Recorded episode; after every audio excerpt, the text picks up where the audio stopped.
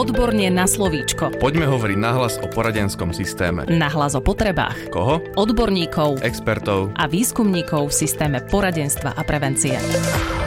Vítajte v poslednom podcaste Odborne na slovíčko zo série podcastov, ktorá predstavuje jednotlivé aktivity končiaceho sa národného projektu Usmerňovať pre prax. Pozdravuje vás Darina Mikolášová a dnes sa budem rozprávať so psychologičkou, magisterkou Ivanou Barkávy, PhD, ktorá vo výskumnom ústave detskej psychológie a patopsychológie pracuje ako odborná riešiteľka, čiže vedúca aktivity diagnostické nástroje. Vítajte v štúdiu. Ďakujem za pozvanie a prajem dobrý deň. Poďme si najskôr objasniť, čomu sa váš tým venoval a aké boli jeho úlohy a ciele. Náš tým sa počas trojročného projektu venoval v podstate trom hlavným úlohám. Prvá z nich sa týkala začiatku projektu v roku 2020, v čase, keď začala pandémia.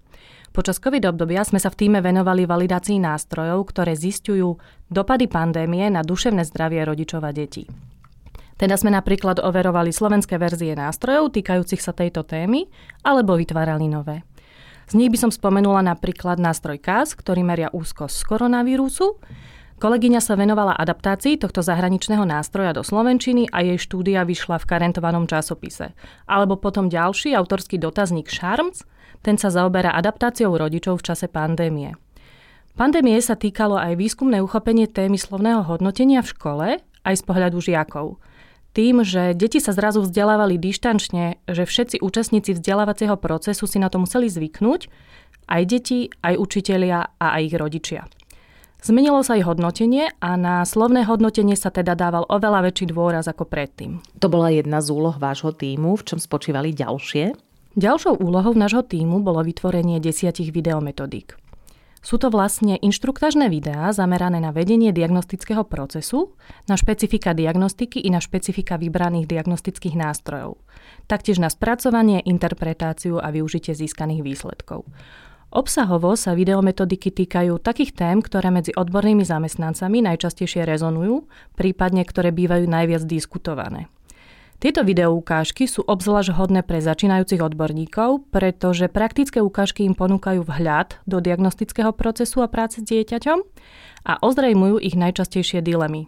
Som však presvedčená, že nemenej užitočné budú aj pre kolegov s praxou. Spomenula by som aspoň niektoré zo spracovaných tém, ako sú napríklad školská spôsobilosť alebo diagnostika detí zo sociálne znevýhodneného prostredia, alebo taká praktická záležitosť, ako je diagnostická správa. Videá nahrávali odborníci z Výskumného ústavu detskej psychológie a patopsychológie, pričom sa niektorým témam venovali multidisciplinárne. Takže ste sa venovali výskumu dopadov pandémie na duševné zdravie detí a rodičov, ale tiež videometodikám pre odborníkov. Predpokladám, že tretia hlavná úloha vášho týmu sa týkala diagnostických nástrojov, keďže to máte uvedené aj v názve aktivity. Presne tak. Tretím a povedala by som, že hlavným cieľom našej aktivity, ako už napovedá jej názov, diagnostické nástroje, bolo overiť systém štandardizácie diagnostických nástrojov, teda pripraviť a štandardizovať 5 diagnostických nástrojov, a to v spolupráci s odborníkmi z vysokých škôl a poradenských zariadení.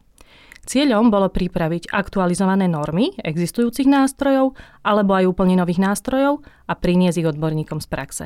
Čím je štandardizácia diagnostických nástrojov taká špecifická, že bolo potrebné k nej vytvoriť celý tým ľudí? Úloha štandardizácie diagnostických nástrojov bola a stále je, aj keď to možno na prvé počutie znie jednoducho, pomerne náročná úloha. Sklada sa z množstva menších na seba nadvezujúcich krokov. Prvým krokom je vybratie nástrojov vhodných na štandardizáciu. Treba si uvedomiť, že sme sa počas trvania projektu neočakávane ocitli v situácii pre väčšinu z nás úplne novej, v pandémii. Tá silne vplývala na duševné zdravie detí, rodičov aj ostatných dospelých. Preto sme museli vybrať nástroje, ktorých sa táto zmena nedotýkala alebo dotýkala minimálne, aby sa to neodrazilo na normách. Vieme z viacerých prieskumov, že odborníkom v praxi chýbajú vhodné, aktuálne nástroje na diagnostiku. Nie je však vôbec jednoduché priniesť na Slovensko nejaký komplexný test, nakoľko proces získavania licencie trvá niekoľko mesiacov alebo až rokov a o procese štandardizácie komplexného nástroja ani nehovorím.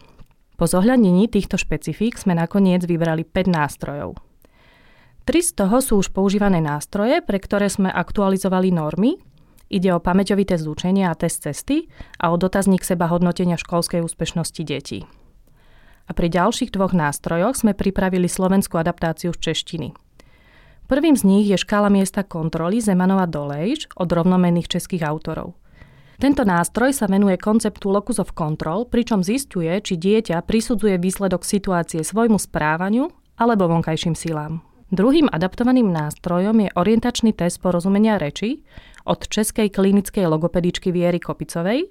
Tento test je hravý, manipulačný, dieťa vytvára na základe inštrukcií scénu a na základe získaných bodov sa orientačne posudzuje porozumenie, sluchová pamäť, sluchová pozornosť alebo orientácia v mikropriestore.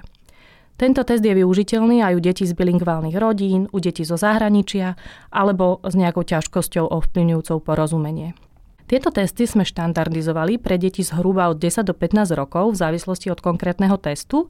Rozdiel bol len pri orientačnom teste porozumenia reči, ktorý je určený pre deti predškolského veku od 4 až po takmer 7 rokov. Takže ste najprv vybrali nástroje, následne získali licencie. Čo nasledovalo potom? Ďalšími krokmi štandardizácie bolo, stručne povedané, nadviazanie spolupráce s odborníkmi z univerzít a poradenských zariadení, ktorých sme zaškolili a začal sa zber dát.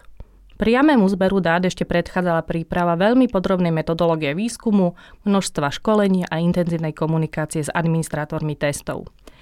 Pri niektorých nástrojoch bolo potrebné pilotné overenie a bolo potrebné previesť nejaké zmeny.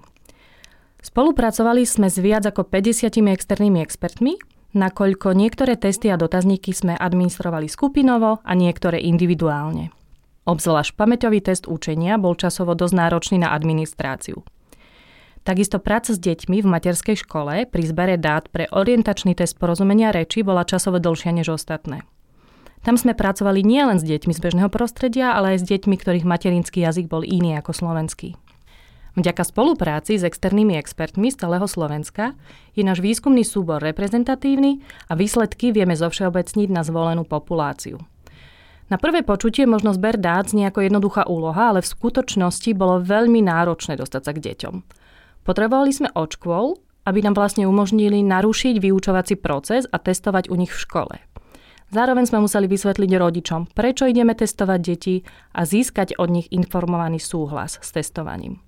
Do toho nám vstupovali pravidelné COVID karantény či ochorenia, po pandémii aj chrypkové epidémie a iné prekážky.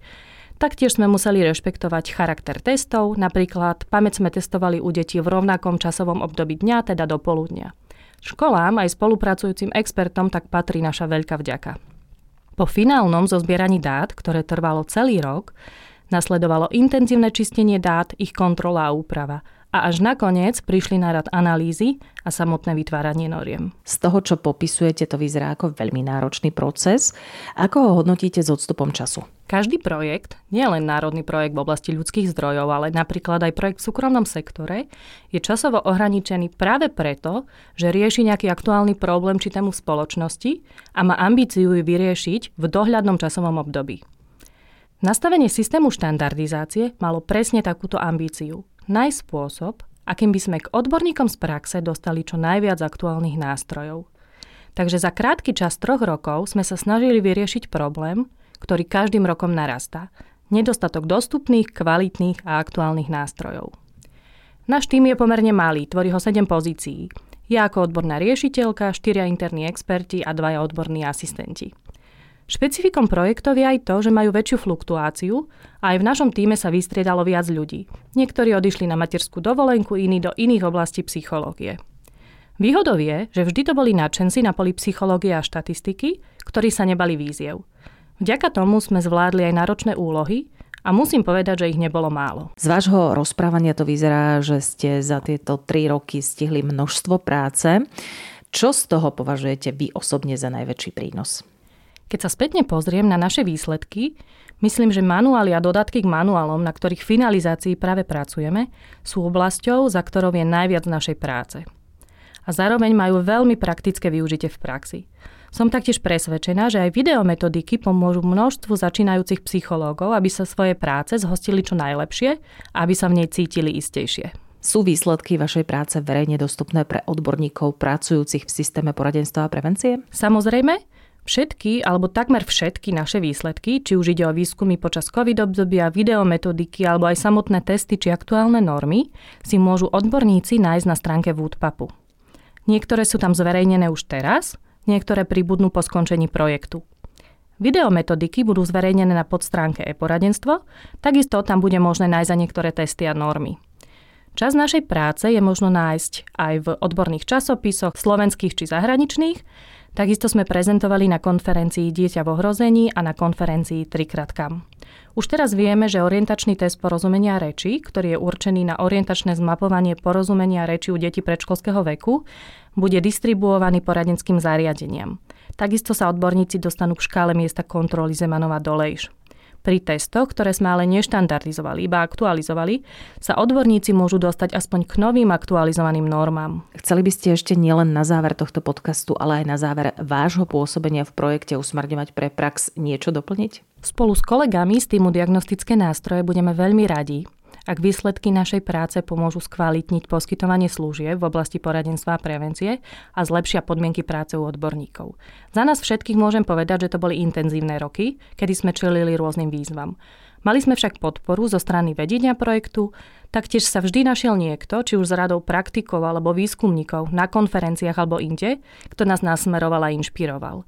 V neposlednom rade veľká vďaka patrí mojim kolegom, ktorí dotiahli každú úlohu do zdarného konca a do každého výstupu pretavili kúsok seba. Hostkou dnešného podcastu bola magisterka Ivana Barkavy, PhD, ktorá vo výskumnom ústave detskej psychológie a patopsychológie pracuje ako odborná riešiteľka národného projektu Usmerňovať pre prax. Ďakujeme, že ste prijali pozvanie do štúdia. Ďakujem.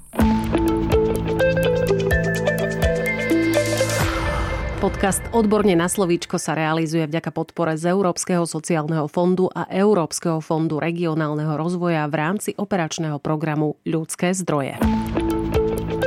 Odborne na slovíčko.